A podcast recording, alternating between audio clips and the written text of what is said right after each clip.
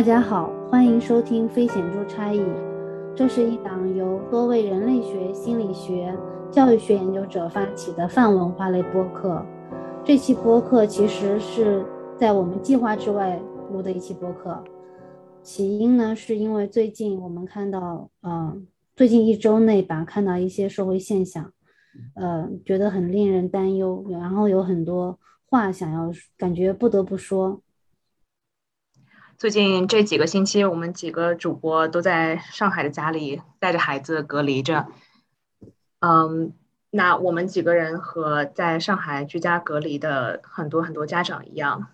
这两天看到的新闻中间，让我们最担心的其实不是物资的有无、抢菜能不能抢到，或者自己去做核酸是不是发现得到了阳性，而是如果自己的孩子核酸检测出来阳性，应该怎么办？就根据最近的这个报道的话，就是上海公共卫生临床中心，啊，有很多名婴幼儿在那边隔离收治。然后网上爆出来的一些照片，发现那边啊床位比较紧张，然后呃护士、医院医疗的资源又比较缺少，然后有很多婴儿都挤在一个房间里，两三个婴儿用一床一张病床，并且发现就是从照片上看，这个病床上面。还有很多的这种安全隐患，所以也是让很多的家长都非常的担心。其实刚刚开始这个爆出来的时候，我是非常希望这个是个假新闻，但是后来发现越来越多的家长在下面这现身说法，然后呃讲述他们的孩子被带去这个上海公共卫生临床中心单独隔离的这种经历，就。特别让人的让人心痛，就是我们能够理解，在现在这种极端的情况下，医疗这种救护的资源非常的啊稀缺，但是我们就是没有办法理解为什么不可以让家长一起来陪护这件事情。那么截止到今天，上海市的政府已经对市民的很多这个疑问发出了一些的回复，呃，政策也有些微的调整。那就今天我们截止目前听到的情况是，就最新的诊疗方案，嗯，如果是七岁以下的孩子，孩子核酸检测为阳性，如果家长也有一个人检测为阳性的话，那么可以有一位家长或者一位照顾者跟着这个孩子一起去照顾。但是如果家里没有其他的大人检测结果是阳性，那么这个孩子即使是七岁以下。仍然要被带到一个呃，带到呃金山的公共卫生中心去进行单独隔离，和呃和很多很多孩子在一起。嗯，所以现在我们我们发现网上很多家长就在那里讨论的是，我怎么样可以去让自己也感染阳阳性？如果我的孩子出现阳性的话，对，就是说到这个这个应对这个情况怎么办？如果孩子要被带走的话。对吧？大家都拼命的在想各种各样的呃对策，是不是可以怎样劝说嗯过来带孩子的这个呃志愿者怎样怎样？嗯，今天的发布会里，其实嗯就是刚涉及到刚刚那个新闻，嗯这个政府的回应其实有提到，就是当时应该是记者提提了这个问题，然后嗯然后官方的回应是说。嗯，符合条件的家长可以陪同，但是，嗯，好像好像当时那名那名记者就没有再进一步追问这个条件到底是指什么。那就就我们有限的看到这个公布的情况，就是应该就是至少要肯定可能是还是需要家长本身也是检测阳性才能一同去陪同。那么在很多社交媒体的。反应中间，我们还看到了很多其实也前后不一致的消息，嗯，包括嗯，包括有很多很多的家长像刚才说的一样，嗯，出来哭诉自己的遭遇，啊，有个别的家长可能他的诉求得到了回应，最终呃得以进入嗯治疗的地方，可以可以他自己去照顾或者是陪护孩子，但是也有更多的家长是反映说，啊，即使有了有了这个呃很多很多政府新的规定，但似乎执行起来还是有很多的变数，所以也是这样很很这样的不确定性，呃，在家长中间也造成了很多很多的恐慌，特别是家里面孩子还比较小的，在呃，比如说七岁以下，基本上还没有啊没有自理能力的孩子，那我们几位主播其实我们也都是这种情况，所以这个情况一在网上爆开以后，我们自己不仅是作为研究者有很多的想法，我们作为父母当然心情也是极端的紧张。呃，可以说，我觉得我自己很少为了新闻事件感到恐惧，这是我自己感到恐惧的，嗯，一非常感到恐惧的一次。对我都在想，是不是应该列一个什么带到方舱的物品清单？就是家里是不是应该准备一个包，万一就是突然需要跟孩子一起去隔离，这可能还是更好、比较好的情况。就是你要你需要带哪些东西，哪些东西是必须要带过去的。对，现在更不用想说，如果孩子单独去隔离的话，他要带什么？以及带过去东西可能是不是有用的？比如说他可能他需要使用的食品，他平常日常的用品到底能不能带？带去以后有没有人帮他去使用？是的，就是从目前看来的话，其实医护人员的人手是真的是不够的。嗯，你想我们正常的情况下，比如说婴幼儿，呃，你至少要一比二、二一比三的这个比例吧，来照顾他们。但是，嗯，我看到这个。网上爆出来的消息不知道确不确切，但是上面是说这里面有两百个孩子，只有十个护士，然后每一个孩子他可能你光换尿布可能都不一定人手能够换得过来，然后这里面还有比如说不光是他们那个要要那个吃喝拉撒，可能里面还有一些孩子，比如说是敏过敏体质的孩子，然后他可能要吃某种。呃，特定的奶粉才可以，然后，嗯，或者说一些，呃，孩子他是有一些生理状况，甚至有一些可能是特殊孩子，那这些其实对这些家家庭来说，其实是更艰难的，而且这些孩子在这这样的一个场所里面是更难得到相应的这个护理的。那么，虽然我们现在看到这个政府方面对这件事情他的反应是说，孩子目前。得到了我我直接引用啊，得到了妥善的照顾，有高级职称的医师每天会进行查房，医院和家家长保持线上沟通和联系，但是我们没有看到任何更具体的消息，比如说这个医师和孩子的比例，嗯，家长呃医师和家长要联系的频率是怎么样的，家长可以得到的信息是什么，家长又可以送到医院的物资和信息是怎样的，在这些很多很多信息都非常缺失的情况下。嗯，无外乎很多家长也非常的紧张。那么，可能我们今天这期节目会比较像讨论的，嗯，更多的是这个政策它背后已经有的关于为什么要把孩子和家长隔离开来进行收治的这样的研究，以及把孩子和呃为了一个医疗诊疗的目标，把孩子和家长隔离在不同的地方，对孩子可能有些什么样的影响。嗯嗯，当时新闻爆出来之后，我就因为当时其实，在现在微博上有一个抗议求助的超话，下面有很多各种各样的求助信息，我就在求助信息里面找到了一些家长，嗯，他们发的想要跟自己的想要把孩子接回来，或者是自己想要亲自过去照顾的这种求助，啊，其中有一位呃母亲，她就很幸运。就是我我我就一直在追踪他的进展，他就一直在微博上发发布，呃，会跟大家更新他今天求助了哪些部门，然后这些部门是怎么回应他的。那今天有一个好消息，就是他今天终于就是获得了许可，能够去金山跟他的女儿团聚，然后亲自在那边照顾他。但是同时下面还有很多留言。呃，就是有一些妈妈反映，呃，自己她的孩子还是没有办法，就是没有办法联系上，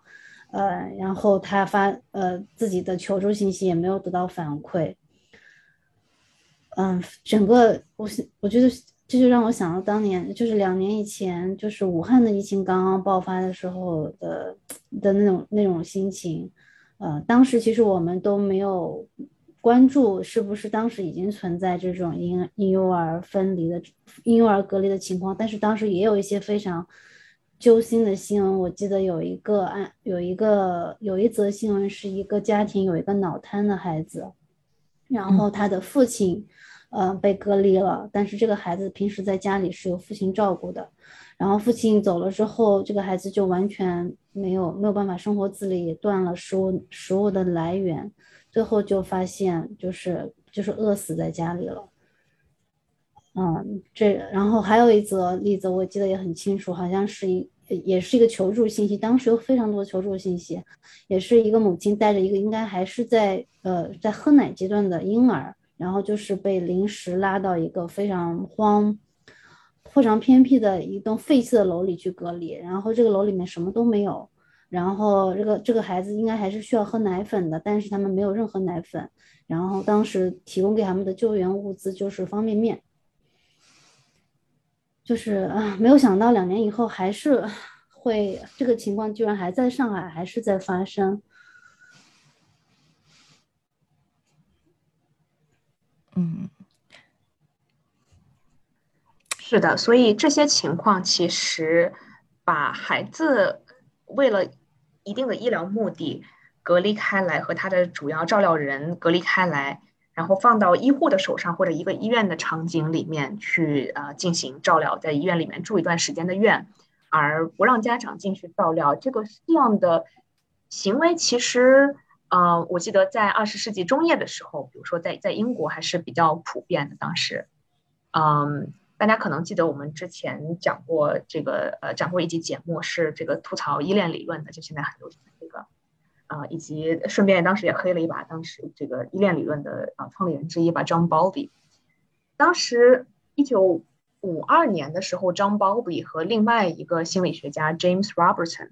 他们两个人其实就这个问题是做过一个很很有影响力的纪录片。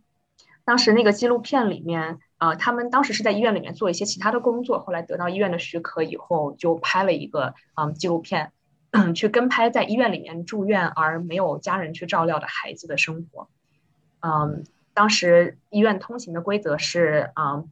他们基本上是不鼓励家长去照料孩子，但是就是如果孩子在里面住院，那么家长应该是可以去看一下，对吧？每天可能可以去看一下，但是不能够进去进行陪护。嗯，那么当时这个纪录片，呃，名字叫做《两岁孩子上医院》。这个纪录片他当时就跟拍了一个孩子八天。呃，一个小女孩，她当时是两岁半的样子吧，嗯，然后她当时在那个医院里面，为了动一个呃一个小手术，自己在里面嗯待了八天。那么这个纪录片他就跟拍这个孩子在这八天里面他的行为表现，他的情绪波动，因为这么小的孩子基本上他的语言能力还比较有限，你不可能去直接采访他，对吧？那么他们就用这个摄像的方式看这几个看看这个孩子在这个八天的过程中间他的情绪。波动怎么样？嗯，他跟人的接触怎么样？结果在这个纪录片里面，其实嗯，大家可以在网上找一找啊，应该还是有片源的。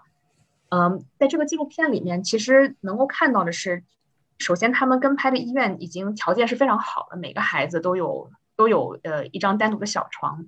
没有像我们目前在网上传的视频里面看到的是多个孩子挤在一张儿童床里面这样的情况。而且他那个里面的医护看起来也是非常的尽心，嗯，对对孩子都是态度非常好啊，会主动的跟孩子说话，或者看到孩子情绪不佳的时候，会去这个抚慰这样子，呃，医疗医疗的这个资源也是比较丰富的。那就算而而且在那个跟拍的孩子的情况下，他的母亲还会基本上每天去看他一下子，所以他并不是完全的跟自己的大人完全完全的隔绝了，呃，失联这样的一种情况。但即使是这样一个比较好的条件，嗯，那这个孩子在这个八天里面，呃，在纪录片的这个摄像机底下，还是有很多的嗯不愉快和很多的变化。比如说，嗯，这个孩子他会经常哭喊着要妈妈，然后但是过了几天以后，这个孩子其实妈妈再来看他的时候，他就已经表现出情绪相当退缩的这样子，呃，这样一个这样一个情况。然后在这八天过程中间，呃，这个孩子又有很多情绪崩溃的时候。他虽然这这已经是一个用呃纪录片拍摄者他的描述来说，相当能够情绪自控的孩子，但是毕竟还只有两岁，在不比如说，嗯，在他认为比较友善的护士来跟他互动的时候，这个孩子还是会经常崩溃大哭，说我要妈妈之类的。那么这个纪录片当时拍出来就震惊了英英国的医疗界。因为他们当时主流的这个行为是说把孩子和父母分开嘛，就隔离收治，对吧？放在医院有什么问题呢？嗯，但是这个片子拍出来以后，嗯，在英国的医疗界造成了极大的影响。后来他们的嗯，在就是不是这种呃紧急的防疫状态哦，但就在平常的诊疗过程中间，也慢慢的注意很多，要鼓励，其实是允许家长首先进去陪护他自己的孩子，给他提供一些身体的照料啦，嗯，情绪的支持啊什么。这个呃后来被发现，这样一方面比较能够节呃呃比较能够嗯让孩子情绪上得到抚慰，另一方面其实也是啊节省了一些医护人员的负担。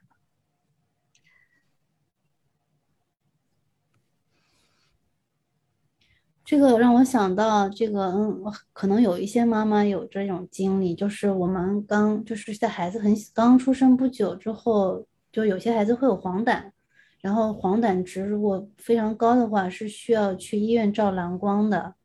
那目前我我在我生孩子的那个就是几年几年前嘛，当时好像大部分医院呃的政策还是要把孩子收进去住院，如果你的黄疸值非常的高。就是说，你每天你就是其实那是那是也是一种分离，就是你每天可以去医院看孩子，然后给他去把把母乳挤出来送过去，但是孩子是不能跟你回家过夜的。然后我相信很多可能很多母亲都会有这种非常痛心的经历，呃，但后来有一些医院好像开始有日光门诊，就是你可以白天跟孩子一起过去，然后送他去照蓝光，然后把晚上再把孩子带回去。就就就人性化了很多，但是现在在这种疫情的条件下，就是呃，好像陪护就变成了好像就是不可不能政策政策不允许的一件事情。嗯，其实这些孩子可能感染的孩子本身他的症状也不是非常严重，可能属于轻症，或者是啊更更更有可能是无症状的，但是就是说。为什么要付出这么大的代价，把这些孩子收收收治到一个单独的地方，然后跟自己的，而且跟自己的父母，目前这种情况，他们应该是没有办法每天去探视的，可能就是只能通过跟医生护士的沟通，可能都是文字沟通，可能视频都没有，只能文字沟通，知道孩子每天的情况。对，其实因为医护他其实。光是日常照料他已经忙不过来了。如果你让他再用更多的时间精力去跟这些家长沟通的话，从操作上来面来是不可行的。但是这个对家长来说是一个非常痛苦的一个过程，因为他完全得不到孩子的消息，不知道孩子被照顾的怎么样。然后在某某一次在网上看到自己的孩子出现在网上的这个视频当中，发现是这样一个状况，其实冲击是非常非常大的。我想起当时有一篇，就是这个这个消息爆出来之后，就很很快就有一个杂志去做了报道，然后当时就有一个母亲在下面留言，她在那段那段网上流传的视频里面看到了自己的孩子，我我觉得很难想象她的心情是怎么样的。嗯，不仅是对于家长来说，这个肯定是绝对非常创伤的一个经历，因为你没有办法联系到孩子，你不知道他的。他在谁的手里接受什么样质量的照料？嗯，对于孩子来说，这个更是一个创伤的经历。他对于孩子来说，他其实很多时候，一他不是直接联系家长的那个人嘛，家长可能还能从医护那边听到孩子的消息，但是明显我们要期待说，医护去把家长的情况再去描述给孩子，这是首先不可能的。孩子理解能力很多程度是很多时候，嗯，如果是七岁以下的孩子的话，他也并不能完全理解。啊，更不用说是更小的孩子了。而对于更小的孩子来说，他的时间观念还在发展。其实，嗯，在这个过程中间，疫情又有很多的不确定性。所以，不管是从实际上来说，还是儿童的观感来说，其实父母就是完全没有没有尽头的把他们抛弃在那个地方了。对于孩子来说，他的他的感知就是这个样子的。他不知道哪天哪个时候，嗯，有一个盼头说啊，我又能够看到看到我的父母，或者是照料我的那个人。对，尤其对于幼龄的孩子来讲，他其实，因为他不理解这个状况是怎么样的状况，他只是感觉突然把自己被从父母身边给呃隔离开来了，然后扔到了一个完全陌生的环境，然后完全陌生的人，然后他的哭喊可能都没有办法得到及时的这个回应，然后他可能就是在无意识里面，他会觉得这是一种对自己的惩罚，然后他可能会觉得他是。做错了什么事情，然后他可能会需要很长一段时间来消化这个这个事情，然后对家长也是一样的。家长刚才其实 C D 讲的那个例子，我相信那些家长他心里面非常的有非常大的这个罪疚感，觉得自是自己对不起孩子，把孩子置于这样一个境地。他们从这种罪疚感里面恢复，也会有需要有一个非常长的一个过程。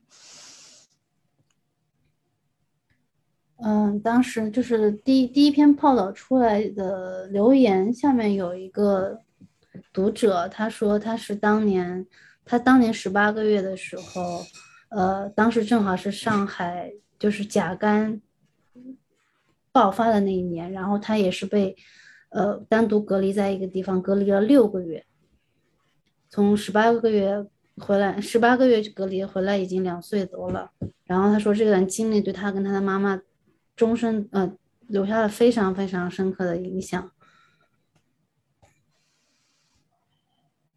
嗯，所以之前我看的一篇嗯报道，它里面提到了一个，就是说呃，他去研究隔离给。呃，人们造成的这些心理上的一个创伤，啊，包括以前的因为一些其他的疫情，鼠疫啊，或者埃博拉呀这样的一些呃情况造成的隔离，呃，或者战争之类的，然后他就会发现，嗯，就是如果在这个过程当中有充分的这个信息和交流和沟通的话，相对来说会减少他们隔离后的这个创伤的这个程度。但是现在我。我们感觉这一点，其实我们现在也还是做不到的。嗯，而且看上海目前疫情的发展，就是在家里的人，你不知道什么时候封控能结束，在那边你也不知道什么时候你能够痊愈出院，达达到怎么样的标准之后可以出来，所以这个时间是未这个隔离的互相分开的这个时间长度是未知的，我觉得这一点非常致命。就是你不知道会持续多久，而且应该现在呃，因为全市更加全面和细致的在筛查核酸这件事情，所以后续可以想见的是，出来的阳性的啊案例会越来越多啊，其中一定是也包括一些孩子或者是啊一些一些家长这样的一个一个一个情况，嗯，所以可以预见的是，后面这个儿童集中收治的中心。它后面的压力会越来越大，嗯，包括空间上面的，是不是有足够的床给孩子睡，嗯，是不是有真的足够的空间给孩子单独进行隔离，而不是让他们交叉感染，是不是有足够的人力啊、医护啊，啊，包括基本的啊孩子生活的资源，尿布、奶粉，嗯，儿童需要有的特特殊需要啊，儿童需要去吃的这个食品等等，其实都很未知，所以就这种未知给人带来的。焦虑、紧张、恐惧是非常非常可怕的。我觉得，如果一定要隔离的话，就是说一定会存在一个这样的一个地方。我觉得，是不是应该考虑，除了医护之外，还要配备一些有跟儿童相处经验的这样的专业人士，来，比如说给可以给他们提供一些活动。因为我很难想象，那么小的孩子在医院，他每天干嘛呢？醒来之后是。一天有那么多时间，他是怎么打发的？他是怎么过的？他从早上醒来到晚上入睡，这中间一天二十多个小时、十多个小时，除了吃、除了吃饭、除了睡觉，他们都在做什么？医生和护士不可能有时间给他们讲故事吧？对我只能想象，如果两百个孩子只有十个护士的话，可能只光喂食和换尿布的能做到这几点就已经很不错了。然后。如果我估计大部分孩子就是可能在那儿哭，然后哭累了可能就睡，这是我设想的，在这种比例的照顾下的这种场情况。在上一次我们历史中间看到这种比例的，把孩子呃没有没有他的呃亲人或者主要照料者，以这个比例的。医护或者是护理人员跟儿童的照料比放在一起集中的，应该还是六七十年代的罗马尼亚吧？嗯，那个是应该是啊，儿童发展研究中间非常非常经典的，也是极其让人痛心的悲剧性的这个例子。当时那个历史背景是罗马尼亚为了鼓励生育，嗯，呃要求每对夫妻至少要生四个孩子嘛，啊，不允许比如说避孕或者是呃或者是。采取这样的措施，那么但是有很多家庭还有很穷困，养不起四个孩子，那么生下来以后，因为没有没有没有办法避孕而生下的孩子怎么办？很多很多孩子被遗弃了以后就被送到国家的孤儿院里面。那么在那样的机构里面，差不多也是这种比例吧。一个工作人员面对着十几个、二十几个孩子，嗯，根本没有办法按照孩子的天性去给他们进行很好的照料。就呃，首先第一个削减的就是这样情感的支持，对吧？这是显然没有没有空给他们讲故事，这根本是不现实的。啊，你你你哭的话，也没有人来得及去管你或者去问你为什么哭。嗯，到后面的话，这个照料也越来越制度化，比如说，嗯，上心要求孩子每天一定要几点起床，几点吃饭，啊，几点几点换尿布这样子，不一定是顺应每个孩子天性的照料方法。结果到了呃罗马尼亚，嗯，颁布那那种生育政策的，呃，他的这个政府下台之后。嗯，就有很多研究者去观察了这些孩子嘛，因为大家当时都非常震惊于他们受到的那个照料的水平之低，嗯，都看到那些孩子，当时很多看起来就已经情况不是很好了，嗯，很多呃，当时很多的呃，我记得有很多，特别是英国家庭收养了很多这样的，在这个呃长期在医院环境里面嗯收治的这样的孩子，或者在孤儿院里面呃收养呃收治的孩子。嗯，然后也有很多人对他对他们进行了研究，结果发现，就这种早期生活中间，特别是孩子年龄比较小的时候啊，嗯，他在里面这种包括人际的情感支持非常缺乏，嗯，然后生活的节律非常刻板，没有什么嗯同伴交往或者没有什么养育者来对他进行啊情感的抚慰，这样的情况长大的孩子对他来说是终生的终生的创伤，嗯，特别是如果呃他。就是直到比较大的时候才受到比较好的家庭去收养他的话，呃，很多孩子即使是在收养了之后都没有办法和收养他的那些父母进行呃相比较比较正常的一些这个情感连接，然后他们不管是身体啊还是他们的大脑啊发育啊等等都是全面落后于正常儿童水平，所以嗯，所以所以这些这些孩子是。可以说是儿童发展的研究中间非常非常悲剧的一笔。他们是用自己的人生就给出了反面的例子，说当没有这样的就是高质量的照料的时候，当儿童，嗯，被放在这样一个嗯照料者根本无力去关照到他们的情绪，只能勉强维持他们的生存的时候，这个孩子会发生什么？对这些孩子，就可能虽然生理上面。啊，得到了一定的照料，有至少有食物，啊，可有一些基本生理上的这个照料，但是因为长期缺乏这种情感上的这个回应和支持，嗯，其实不光光是在其他的情绪发展方面受到了非非常大的一个创伤，另外，其实尤其是幼幼龄的孩子，这种长期匮乏的这种经历，其实会影响他的大脑发育，而且很多的这种大脑发育，呃，尤其到两岁。两岁之后，啊，这个再有环境改变的话，再做干预的话，其实很多都是不可逆的。所以，啊，这群孩子可能可以可以说是一这个人类发展史上一个非常大的一个悲剧。当然，我们就是看到，虽然说这个照料的情况看上去非常的像，但是我们也嗯，稍微从好的角度看的话，我们的这个。隔离造成的这种情况，可能它并没有像在罗马尼亚孤儿院那那里面，啊那么长时间的一种长期剥夺的一种状况。嗯，我们还是期望着这种短时的这种呃极端情况，可能还是之后如果得到比较好的支持和干预的话，嗯，很多孩子还是可以能够嗯调整过来的。当然，这里面其实。嗯，跟不同孩子的这个气质水平也有也有，呃，影响。就是有一些孩子，他的先天气质，他可能是比较敏感的，对环各种环境刺激比较敏感的。然后，呃，这些孩子他可能会在在这种极端的环境上，更容易出现各种各样之后之后可能会更更容易出现各种各样的心理的问题、情绪上的这种影响，可能。需需要的支持和干预和帮助，可能是更更更需要这种帮助的。嗯，所以其实我们也不仅是说，我们希希望在目前的这状态状况下，可以得到一些呃进一步的改善，包括人员上的支持、专业人士上的这个支持，然后包括对家长的信息的透明，然后呃用更多更多的人力来来支持家长跟孩子日常的这个至少视频上的这种沟通。呃，另外的话，在这些孩子隔离之后，嗯，可能结束之后，可能也是需要更多的一些社会的力量、专业的力量，然后去支持这些家庭从这个创伤当中得到恢复。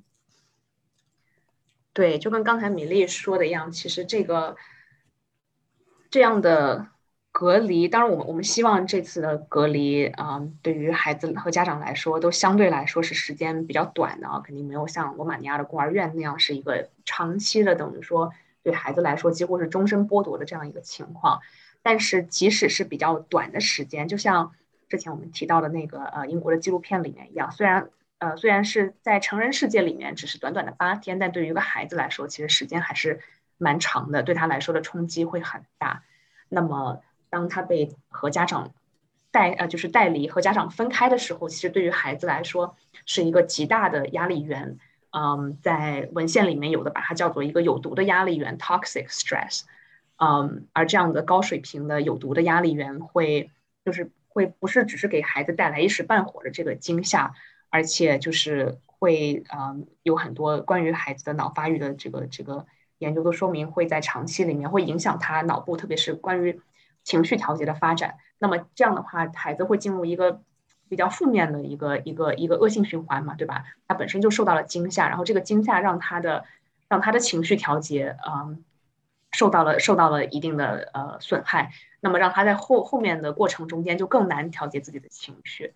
刚才米粒讲到一个，嗯，跟这个孩子有关的因素有他的气质。嗯，包括跟孩子年龄也有关系。其实越小的孩子，特别是在就是比如说一岁到两岁之间，他还在跟人形成依恋关系，形成一个呃相对来说比较嗯，他他他他还在去啊学着去相信别人，相信这个世界和相信是自己的时候，遭遇到这样一个事件，在这个年龄窗口之内，嗯，有可能是极为敏感的，嗯，以及还有包括在这个年龄阶段，其实他还不太会说话。他也不太好通过其他的方式去去去排解嘛，一个是去表达自己的需求，比如说他可能不舒服了，如果是更大一点的孩子，他就可以跟医生或者护士说，我我我不舒服，肚子疼，或者是我要干嘛。但更小的孩子，他他也不会说，很多时候他就只能通过呃哭来来来来解决，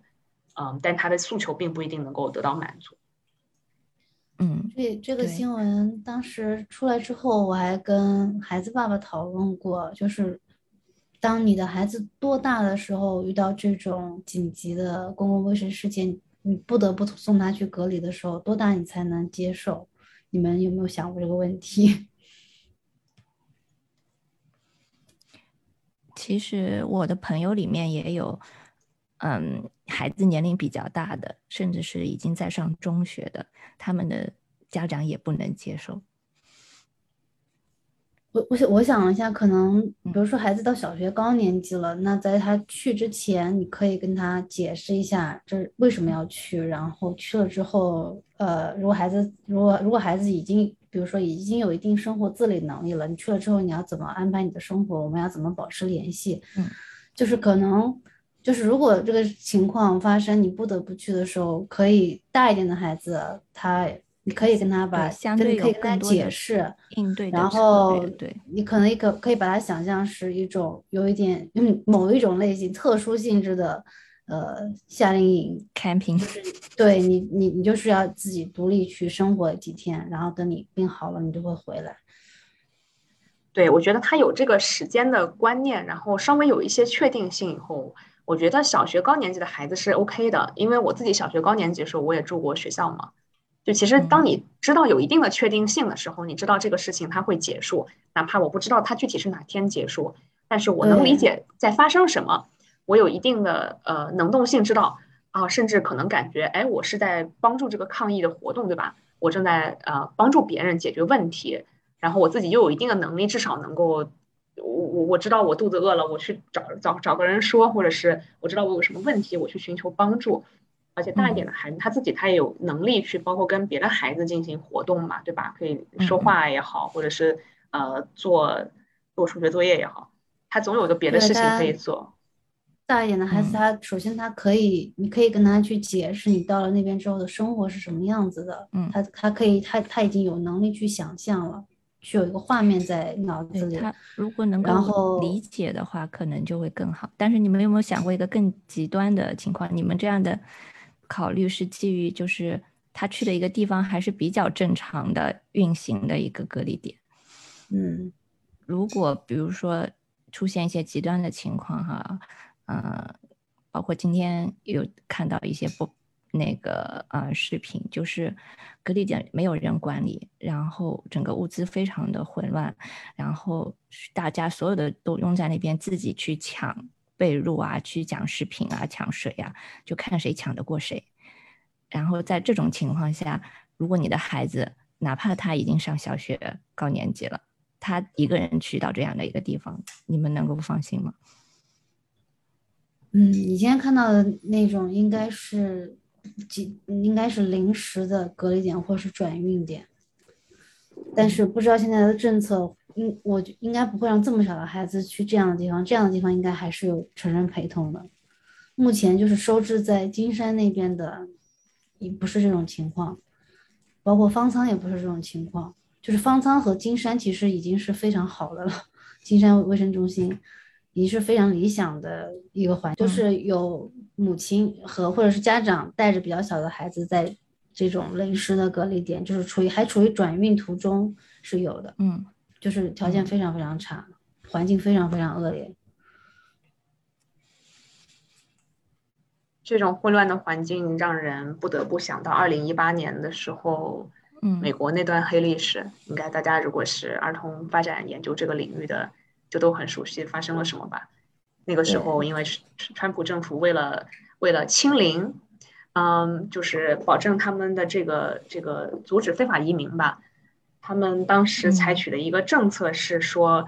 呃，抓到非法移民以后，把孩子和成人分开来放置，然后成人就去走法律程序啊，然后考察你这个人到底是不是非法移民，对吧？查查你的证件，或者是进行一些审问什么的。然后，那这在在这个过程中间，嗯。孩子就被单独的放在一个一个地方，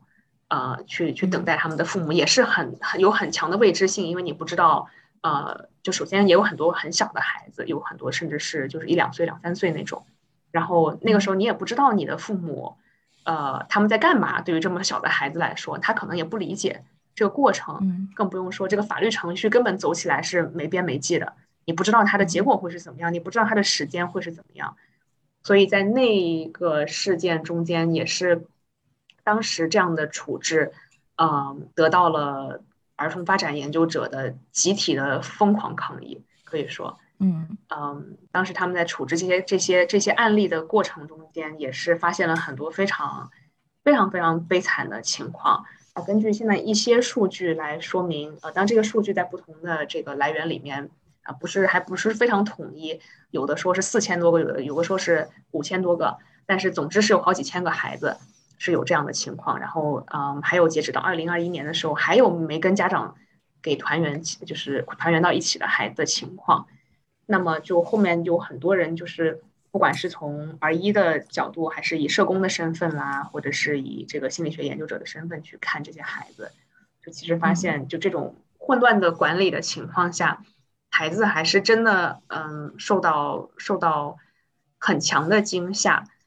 然后，嗯，像有一个研究，比如说，就说明，呃，他们就是，呃，去看了那些当时在呃法律程序的过程中间，当时会有一些，呃，会请一些临床人员嘛，一些比如说心理学家或者是儿医或者社工，去评估家长和孩子各自的情况，然后去分析那些评估材料里面医生是怎么描述那些孩子，或是就是评估人是怎么描述那些孩子的，结果就发现。嗯，在那些那些案例中间，即使家长和孩子后面就是团圆到一起去了，也还会有很多人他们是达到临床诊断的这个呃创伤性应应激障碍这样的这个临床临床状态的 PTSD，嗯，然后家长和孩子都非常非常的呃受创，都很需要心理的后续的支援或者是治疗，而且他们在其中还评估了说，看看哎是不是有的人他就是装嘛，对吧？他为了为了过边境或者干嘛，他就是矫情呗。啊去装，但其实后来的考察发现，这个中间没有根本没有装的情况，大家没有必要，呃，人去在这个在在这种情况下去假装自己很很娇气或者干嘛，这些感受其实都是很很真实的。对，除了这些极端的情况，还有一个可以参考的情况，可能就是一些孩子因为重症，然后比如说需要住 ICU 啊，或者或者呃其他的单必须得单独住院的这种情况，嗯，对这些孩子的一些研究，尤其是幼龄的孩子，嗯，他们在这种单独住院几周之后，回到家里，他都会出现一个。呃，就是像类似于行为退行期一样的，可能会更多的哭闹，然后更加粘粘人，然后有些可能本来已经独立如厕的孩子就会开始尿床，然后然后呃，有一些可能会更多的发脾气，比变得更加的难哄，然后就是会有这样一一一一段时间的，虽然可能或长或短，可能其中。大部分孩子慢慢都会恢复啊，尤其是在家长的一个更大、更多的这个包容和理解下面的话，但是他这个过程可能就会启动这样一个创伤性这个恢复的这样一个过程。对，我记得以前看到过这么一个案例，是一个家长他形容自己孩子的，呃，当时那个文章里好像是叫 ICU 综综合症这样一个情况。就讲到孩子很多，刚才就像呃米粒描述的这样的症状，还有包括就是孩子情感上会有会有退缩嘛，就是他会你会发现这个孩子他可能情绪上突然变得非常的木然，呃，跟就是也不是你想象的那样，就是比如说跟着家长呃团圆以后就赶快飞奔过来抱着爸爸妈妈或者是爷爷奶奶、外公外婆或者是阿姨这样子，他就已经就是眼神都是空的。啊，这种情况在，我觉得这个就是一种就是习得性无助的一个结果。对，嗯，这个在那个之前那个英国纪录片里面也也有也有就讲到嘛，对吧？后面就是，嗯，呃，据说那个孩子他他在住院八天以后被接走的时候，他都已经妈妈来了，他都已经毫无感觉了。嗯。这里我觉得可以可以讲一下，就是如果你的孩子不幸跟你分开了，因为这个疫情防控政策，回来之后你要怎么去观察他的表现，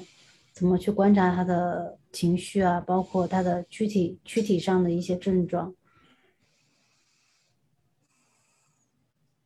对这个，我因为自己内心一直是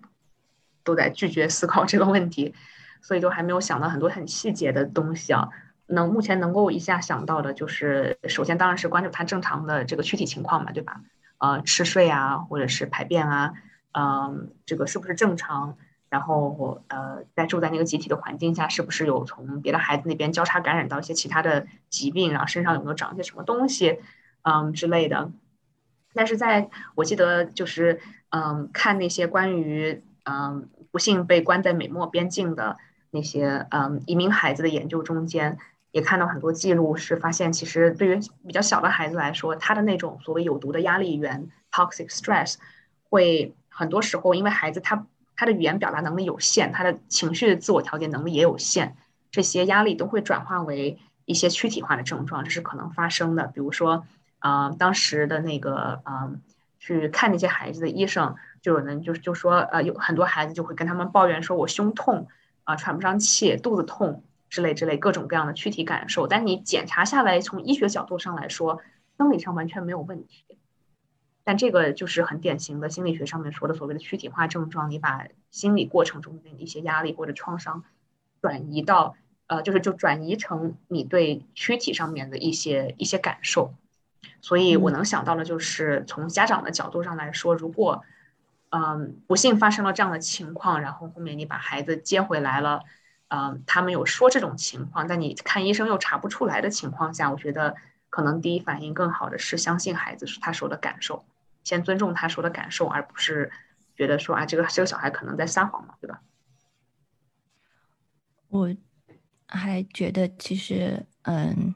在去隔离之前，我觉得。嗯，即便哪怕是孩很小的孩子，你觉得他不一定能够完全理解，但是你也是一定要去跟他解释一下目前的这个状况是什么，他为什么会被代理，然后他去那里是做什么，然后他大概多久啊就能够回到如就是如果能够知道隔离点的这种情况的话，也可以给他提前看一些隔离点的这些图片，然后可能他对这些环境有一定的这个。认知和熟悉的时候，他会减少他的这个恐惧，以及减少他认为这个是对自己惩罚的这种可能性。然后还有就是在隔离的时期间，啊，比如说给孩子带的东西里面，最好比如说可以带上，如果可以的话，就给他带上他平时最喜欢的玩具啊，他的一些安抚物啊，啊，你至少在家长不在身边的时候，还是有一个情感的啊寄托和安慰的。另外，我还是希望能够，嗯，无论如何可以提供更多的人力资源，然后让家长跟孩子保持日常的每日的视频和交流。那让一方面让孩子能够接触到家长，知道自己就是不会有那种被家长的这种抛弃感。然后另外的话，对家长来说也是一个相对来说比较安心的，知道他每天这个孩子他是好的。然后，比如说他的这个病程是在改善的，然后之后在孩子隔离回来之后，嗯，可能会出现包括刚才呃 Rose 说的那些各种各样的这个情况，嗯，其实有的时候，当孩子比如说情感特别木讷啊，或者出现特别异常的行为的时候，或者脾气特别大，然后呃特别暴躁，然后家长可能会呃。就是也因此就是看，嗯，在养育上可能会受挫，但是也是希望家长在这个过程当中对孩子更加的这个包容，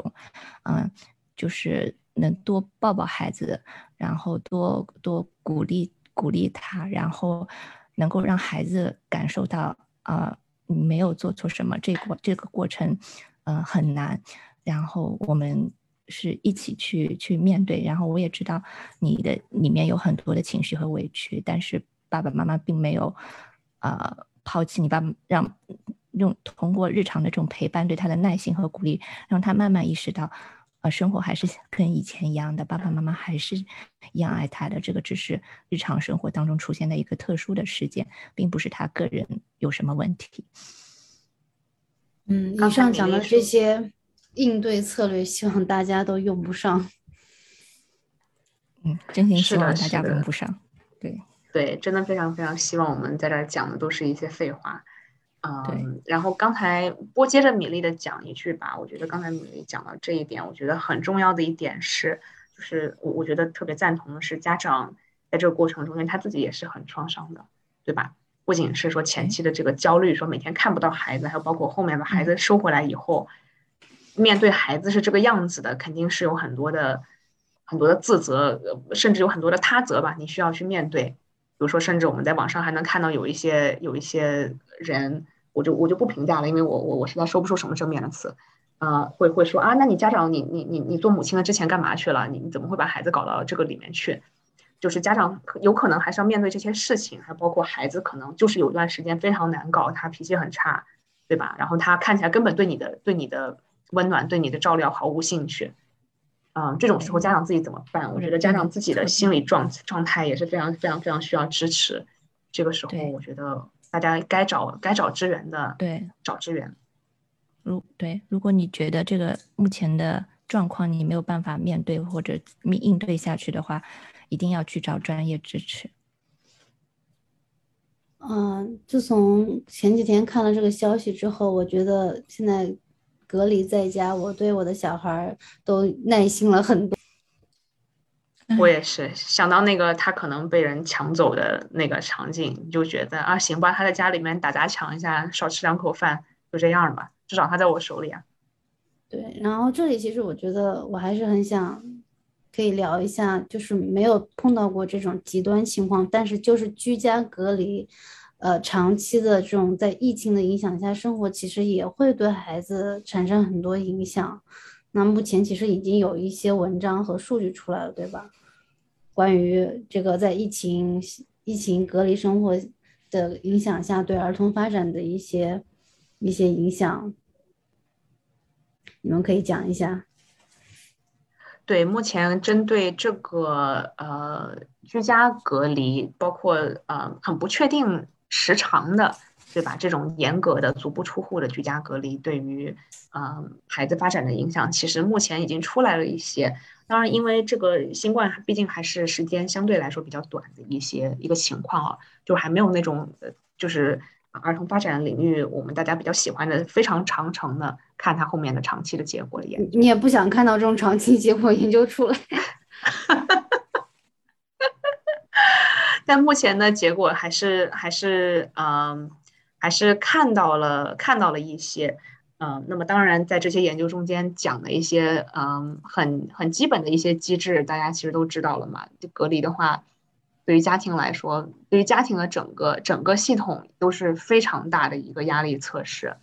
嗯，家庭面对的，嗯，就是不只是说孩子不能出去玩或者干嘛，还有显然的经济压力，这是非常非常现实的嘛。而且隔离之后，就是新冠之后，肉眼可见的就是经济还要还要还要下行。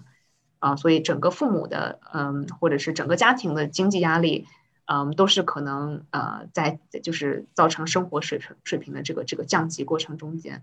那么隔离在家，还有就是不能进行面对面的社交，然后或者是通过这种减压的方式嘛，就比如说正常人吧，我们正常孩子，嗯呃学龄的孩子，你在家里面被父母骂了怎么办呢？到学校里面去啊，跟同学骂你的父母啊，这个是正常的，就非常非常正常的行为嘛。或者在学校里面，你你你你你受了气了，你回家跟跟父母说说。就这种这种减压的方式，已经在隔离的条件下面，嗯，已经已经已经不具备了。然后目前我看到的一些研究是说，有有有说在家隔离的儿童达到创伤性应激障碍的呃创伤后应激障碍的这个临床诊断标准的比例高达百分之三十。啊，当然在同一个研究里面还说了，跟孩子一起隔离在家的家长，嗯，达到这个标准的也有百分之二十五之多。不知道 CD 和米粒几位其他的主播，大家都觉得自己那百分之二十五的家长之一。嗯，这个疫疫情对小年龄的孩子，就是他还没有建立稳定的同伴关系的孩子来说，其实对他来说，可能就是他不能出去玩了，他的户外时间变少了，那对眼睛啊，对视力可能是有一些影响。但是他只要在家里有持续的成人陪伴，对他来说区别并不是很大，就是小年龄的孩子哦。呃，像我们家的小孩，他就不上幼儿园，他就很开心。然后每天早上，每天也不用早上赶着，就是那个急赤白脸的要吃早饭、刷牙，然后赶到要冲到幼儿园去。然后在下午，下午大家想睡到几点睡到几点，就是这种生活他是很舒服的。但是他就是，但是他还是需要长时间的需要有人陪他玩，这对父母来说是一个很大的压力来源，因为我们，因为像我们的工作性质现。即便现在呃是呃居家了，但我们的我们还是要继续改作业，还是要上课的。就你会发现时间根本就根本就不可，就根本就不可能。就一方面你要要抢菜，每天还要改作业，然后备课，然后还挤出那么一点点时间，可能写点东西，看一点时间，看点东西就就一就是像我的情况，就是我一方面又会觉得很内疚，没有时间去陪他，但是一方面就是又觉得工作压力非常大。包括还要还还要挤出时间去抢菜，生存也有压力，所以所以我当我看到那篇文章，就是讲这种因为呃因为传染病的隔离，家长百分之二十五的家长都有性应激障碍，我觉得我就是这种，特别是之前我们经历过一次十四天的隔离，我就再次面对隔离的时候，就是依然没有任何就是依然没有任何心理准备。对，然后那么在这个过程中间，呃，很多那些不管是百分之二十五还是七十五的家长，呃，为了求自己的生存，嗯，可能会采取的一个应对策略就是让孩子看手机或者是看呃平板啊，看电视，看其他的这个屏幕嘛。那这个又是又是时间增加，对，屏幕时间增加。哦，我记得。二零年就是当时疫情刚刚开始的时候，就有很多家长群在讲，一个就是三个，就当时是从就是恢复正常之后，很多孩子的这个远视储备急速下降，一是你没有足够的户外时间了，二是你的屏幕，因为有些孩子大孩子还要需要上网课，他的屏幕时间增期，可能家长辛辛苦苦积眼半年，就是一 功亏一篑。对，户外时间减少，然后屏幕时间增多，这呃不光是对视力有影响，对孩子的这个认知的这个发展。呃，各方面可能也会出现一些呃持续性的影响，而且你这种呃长时间看动画片的习惯一旦养成，再往回改就有比较难，就很难。对对，我还看到一个很有意思的研究，是基于克罗地亚的数据啊，这个他就讲了这个屏幕时间不仅是直接的对于孩子，比如说鸡眼大业、功亏一篑嘛，嗯，或者就后面没法集中注意力了，还有看到那个对亲子的关系也有影响，因为。家长也在，就是在那种情况下，基本上工作或者是抢菜、约核酸，查结果都是基于网络和和各种电子产品来进行嘛。那么造成的结果就是在家里面，家长也是抱着电脑或者是手机，对吧？不得不那里在那里刷刷刷。那这个时候，呃，我看到的那个呃一个基于克罗地亚的样本的研究，就讲到家长在家里面在孩子面前频繁的使用电子产品，不管是因为工作需要，比如说我们。比如码字啊、备课啊，对吧？嗯，还是或者开会啊，还是就是查，比如说查信息或者之类的，呃，都会让孩子也觉得更加挫败，因为他会觉得说，就是别的东西抢夺了我的父母的注意力，让让让父母不能够跟我在一起的时候把注意力集中在我身上。嗯，是的，我我我我最近这些天就感受也特别明显，我们家儿子就是。处于这样的状况，只要我拿起手机或者打开电脑，他就会变得越发的黏我，一定要我陪他玩，别人也都不行。可能之前，比如说你在外面，嗯，可能就上班回来，你之后陪他，你是全身心投入的，他可能会觉得说，为什么你最近陪我陪我玩都不专心了？然后为什么一会儿要去刷手机，一会儿要开电脑，然后然后总是要。要要想尽办法从他身边离开，然后这个就会导致他更想把你紧紧的拽在身边，就是有这样的一个感受。嗯，对，而且因为之前在在没有这个居家隔离之前，大家的生活。包括孩子跟大人的生活都还是比较，就是比较规律的。就是你们可能白天是分开的，对吧？孩子上幼儿园去了，回来之后你就会有固定的一段时间去陪他，不管是陪他玩也好啊，还是读书也好。但是疫情就是大家全都蒙在家里，就所有的时间都乱了。你你也没有固定的时间去陪他了，因为你可能一直需要去处理临时，可能工作上都有事情要处理。这个工作的时间也没有像以前那样固定。以前你可能就是固定在办公室办公，回家之后你是可以不办公的。但现在就是家庭时间和工作时间完全混在一起。我经常就是需要需要自己把自己锁在房间里面去去改作业，然后然后就只能让小孩在外面狂哭。因为他那个时候，他那个时候就会非常的抗拒，他就会，只要你，只要妈妈不肯要爸爸，任何人抚慰他都不行，他就是要你。特别是他看到你端着捧着电脑走了，躲到房间里之后，他是很他是很愤怒的，而且他也很委屈，他没有办法理解为什么本来是在家里是可以玩的，但是为什么你这个时候不肯来陪我？对，是的。那么现在国内的研究中间已经，嗯，好像有一个基于陕西的样本的研究发现，嗯，在这种居家隔离的情况下面，比较小年龄的孩子会出现比较粘人的情况。然后如果是比较大一点的，就是比如上了上了这个小学的这个孩子，他可能就更多的会表现为一个注意力涣散的这样一个情况。啊，包括像我看到很多妈妈群里面也讲到，就说天呐，就是比如说像疫情这两年开始入小学的孩子嘛，就非常的悲惨。本来你花了很很长的时间，之前给他准备的都很好嘛，说你要就培养他的注意力，对吧？包括玩具的设置或者是干嘛啊，然后又是跟鸡眼大业一样功亏一篑。他一开始上课就是在一个充满了诱惑和和让他分心的各种刺激的这样一个网络的环境里面。你怎么去管他吧？你也不可能日日夜夜或者是每分钟都陪他坐在那个地方嘛。对，我有看到朋友说陪孩子上网课，就是你稍微一走神，这小孩就去玩 iPad 去了。但是其实对对孩子来说也是非常高压的。然后就我也看到那个有人说，就是对孩，就是在孩子即使在学校上课，学校是不会有个人一直坐在他身边盯着他有没有专心听讲的。但在家里就变成这样的状况，对孩子也是一个非常高压的时间。对，在学校的话，就是孩子还是可以上课开开小差、摸摸鱼的。呃，我在想，可能我们讲的内容中间会有一点让，嗯，听众朋友觉得有一点点迷惑的嘛，因为我们之前其实有批判性的讨论过这个依恋理论，对吧？然后为什么又在现在在这个隔离的政策的这个场景下？又去嗯，又去说孩子其实有这个有这个需要，就是希望能够开放成人和孩子共同，就是能能够开放让孩子的啊家长或者是照料者进行陪伴这样一个过程。我觉得这个可能还蛮值得讲一讲。嗯，那我们之前批判的其实主要是说这个。呃，依恋理论，它依恋的对象不仅仅是母亲，啊，只只要是这个是稳定的这种依恋关系，其实可以是母亲，可以是其他的一些照料者，也可以跟多个照料者同时形成依恋。嗯，但是呃，我们目前讨论的这个情况又不太一样，就是因为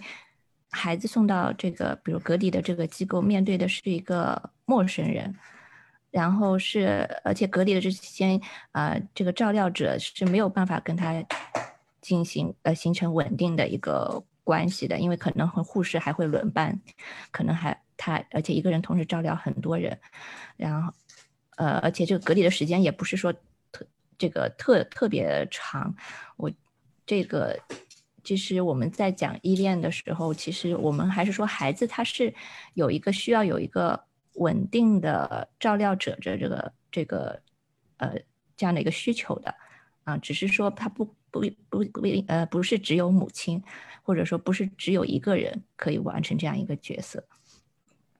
依恋理论其实让母亲产生的焦虑主要有两种，一种就是我是不是不应该去上班，然后把孩子留给祖辈或者是呃。雇来的这个育儿嫂啊，或者是阿姨来照顾。另外一个焦虑是，是不是不应该送孩子太早送孩子去幼儿园？但是这两种分离的情况都不是隔离，这两种分离都不是我们现在讲的这种非常极端的隔离的情况。这种就是可能妈妈你早上去上班了，孩子交给一个非常稳定的照料对象去照顾，妈妈晚上还是会回来的，不管是妈妈还是爸爸，对吧？然后上幼儿园的孩子也是，你去到幼儿园的那个环境也是稳定的，你有固定的一个一个班级的同学，然后有固定的几位老师，那么孩子跟老师跟同学也可以产生情感一情感链接，跟然后放学之后父家家人也会把孩子接回来，所以这种情况和我们今天讨论的这种隔离是完全不一样的。我们今天讨论的隔离其实就是鲍尔比他。可以说是他的灵灵感源泉，就是那种极端的情况，战因为战争，因为疾病，不不稳定的社会情社会情况，然后导致孩子和他的家庭和他的主要照料者之间，呃，长期的长长期的分开了。所以其实这里我们强调的并不是说母亲和孩子隔离的情况，而是孩子跟他的家庭、跟他的亲人和他的照料者分开了。这里面可能。跟妈妈分开了，也有可能他是由祖父母、外祖父母照顾的，因为我们之前看到新闻里面，其实有一些孩子是因为外祖父母被送去隔离，有外跟是其实是跟外祖父母分开了，嗯，一部分这个在金山呃隔离隔离的孩子，他的他是由外物外是由祖辈照顾的，然后这个祖祖辈可能同时也感染了，然后会送去方舱，然后这些孩子被留在了金山，嗯。对，像我记得我有一次，呃，问到我的一个呃美国的同事，他自己是一个专门做依恋理论的一个一个非常就是一个家学渊源也很深厚的这么一个一个学者吧。我我我自己也问到他怎么看待现在对依恋理论的很多批评嘛？啊，他当时他就说，依恋理论是一个附加了太多其他乱七八糟的这个推论的这样一个理论。那么现在很多的推论。的确是很有问题的，比如说推论说这个人就必须是母亲，对吧？这个人必须是怎么怎么的，是是哪一个人，是他的血亲或者怎样？那他说，他说依恋理论的核心其实从未受到挑战，那就是孩子需要和一个人，至少一个人有一些个情感连接，就他有这个基本的需求。这点还是还是得到了其实很多很多很多的肯定的。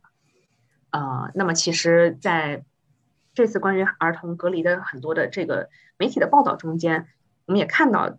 针对这个问题，其实有很多的媒体的报道中间的误用，比如说会会说啊，比如说某些这个所谓的科普大号啊，就会说这个啊，隔离的时候请不要把孩子和妈妈分开。嗯，最最最有趣的是，这个这个写这文章的作者本身还是一个还是一个男性，然后呃，他的原文其实没有。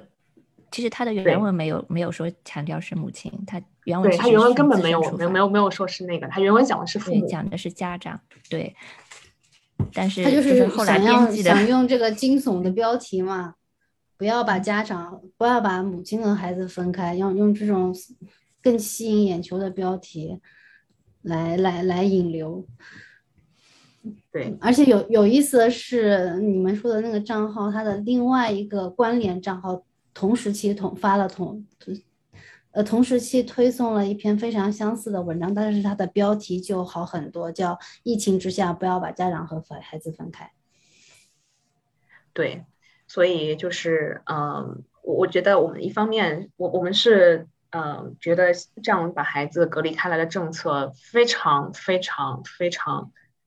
于情于理都很值得商榷。嗯，但另一方面，我们也包也必须要指出说，在很多其实观点核心观点本身，我们是非常赞同的。这个文章里面，啊，就很多文章被，比如说被被转载了，或者是怎样以后被被安上这样一个一个非常非常有偏向性的、有性别指向性的标题，这点我觉得也是很反对的。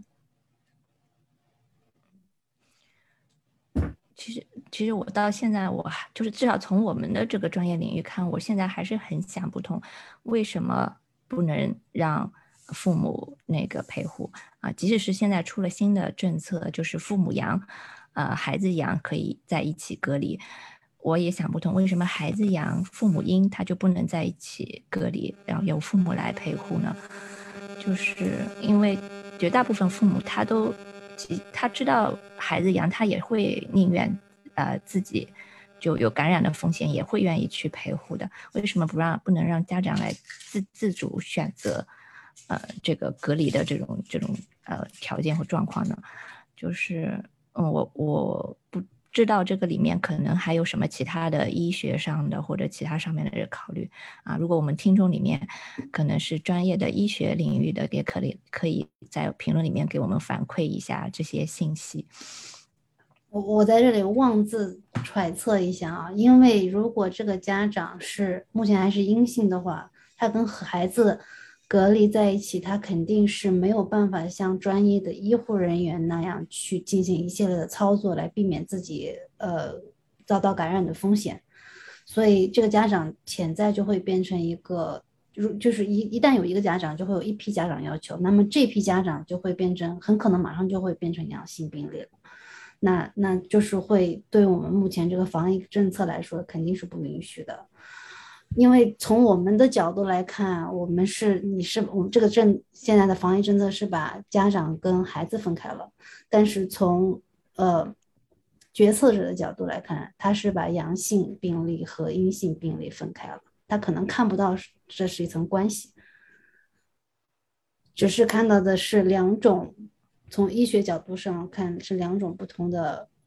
单独的、完全独立的、没有关系的，也没有情感需要的个体。对，所以其实就是换位思考一下，比如说家里有一位八十岁以上的老人要送去，呃，要送去单独隔离，那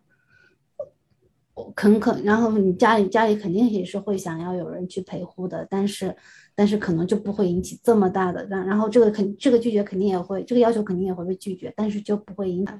怎么说呢？这种这么这么大的社会反响，但是其实是一样的。大的舆情。对，但其实是一样的，就是这两婴儿和老人都是非常非常需要照顾的。我我说一个我自己的例子吧，其实这个这个例子我没有在其他时候说过，也是非常非常私人的一个事情。啊，说到老人吧，这个事情啊，二零二零年的时候，外婆去世了。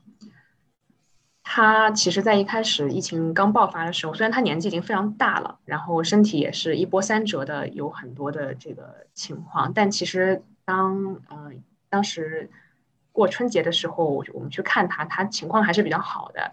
他可以推个小车，自己在养老院里面，就他自己是住在一个呃有有随时有那个旁边有医护的养老机构里面嘛，这样比较方便他随时去看病或者有人照顾。然后那边的护工护理条件也非常的好啊，护理人员很尽心。然后当时我们看见他的时候，他还能够推一个小车子在那边呃走，在那锻炼身体。然后就是啊，就期待着说，哎，身体更养好一点，我们可以一起一起出去散步或干嘛干嘛干嘛。然后到了嗯二零二零年那个情况之后，家属就不允许进去探视了。原来的话，我妈妈是每天去看他的，带带点东西。其实最重要的是跟他说说话嘛，对吧？然后说说这个个人情况怎么样了。然后后来不允许探视以后，他就完全被切断了任何的跟家人的连接。虽然里面的护工是非常非常耐心的，也很尽心啊。那个时候的，嗯，护工和这个需要照料的老年人的比例还是非常，就是肯定不是像，就是比比比今天这个金山公卫中心的里面条件好很多吧。嗯，但是还是没有办法，你就他非常非常非常快的，他的这个智力啊，他的这个这个呃脑力就就就就是肉眼可见的，一天一天天就就就下去了。嗯，然后后来啊，因为特别是老年人，他跟小孩子一样，他也我可能老年人还不如小孩子，他不能够很快的学会这个电子产品的使用，没有办法跟我们视频。嗯，就是他他他的他当时脑力已经已经不足以再让他学一个新科技去跟我们呃完成这样的活动。啊，也不能指望说有个护工二十四小时在他旁边，就是他随时给我们打电话才可以打电话。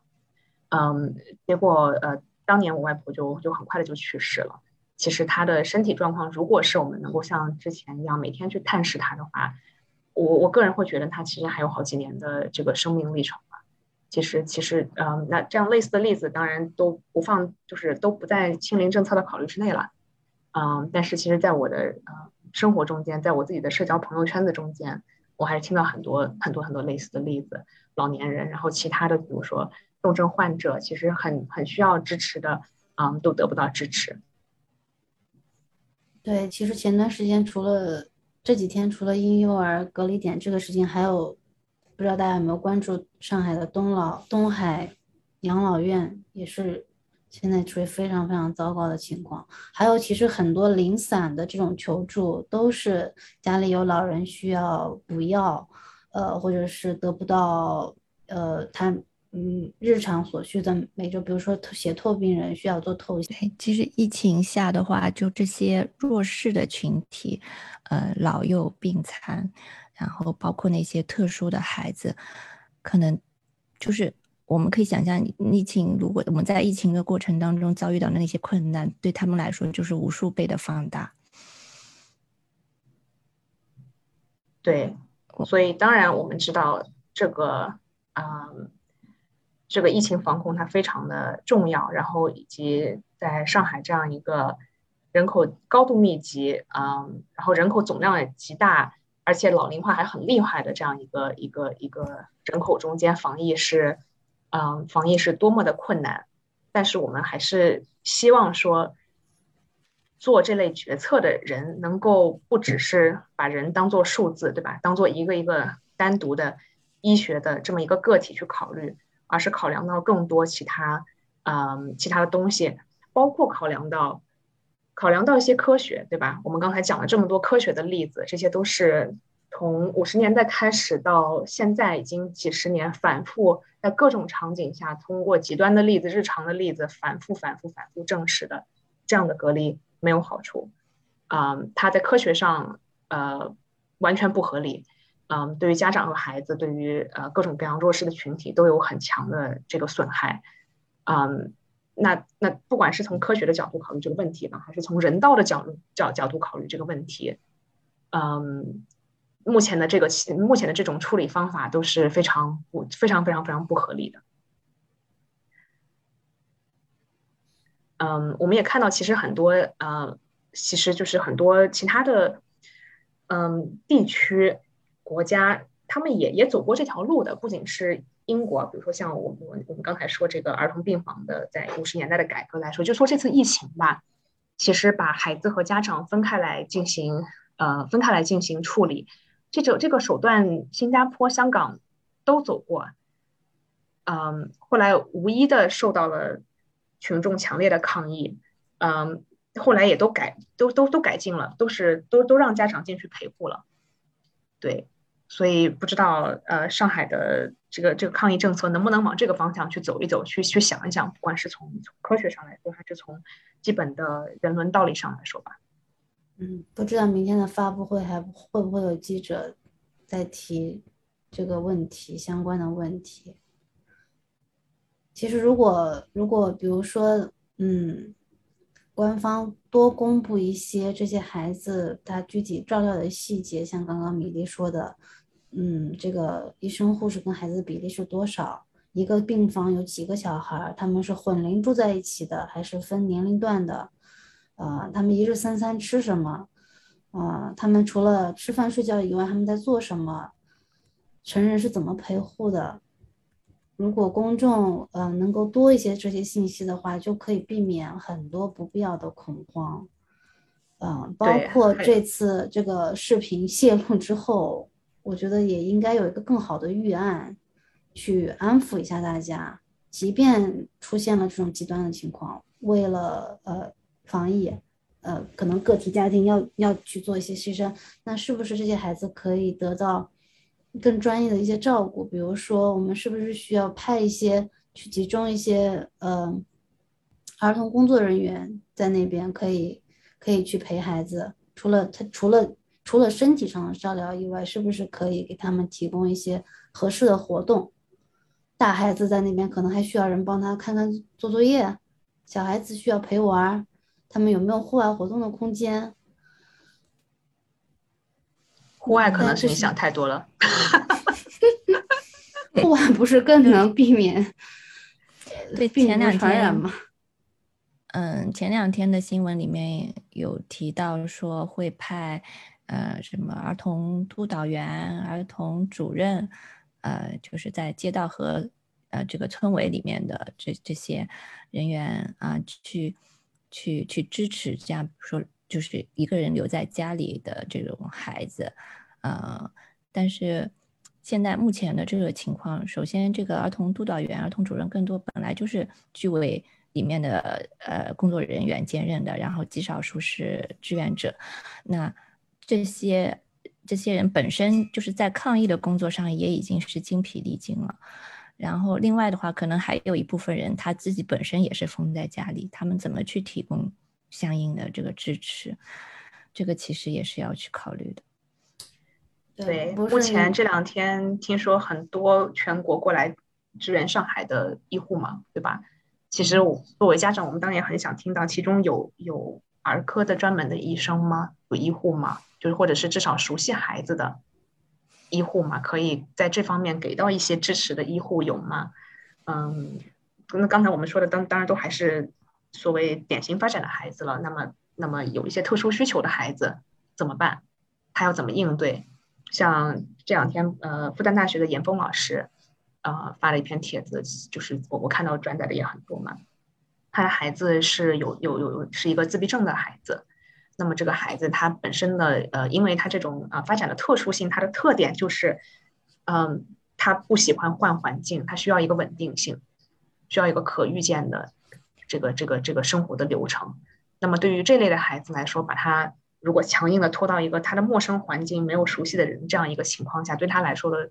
这个这个这个冲击是更大的，因为。很多自闭症孩子，他可能是有很多的刻板的行为。我看严峰教授里面描述的，比如说他这个必须这个牙膏摆放在什么位置啊，然后每次的他的这个整个 routine 必须是什么一个顺序啊什么的。那作为家长，作为教照料者是知道的，但是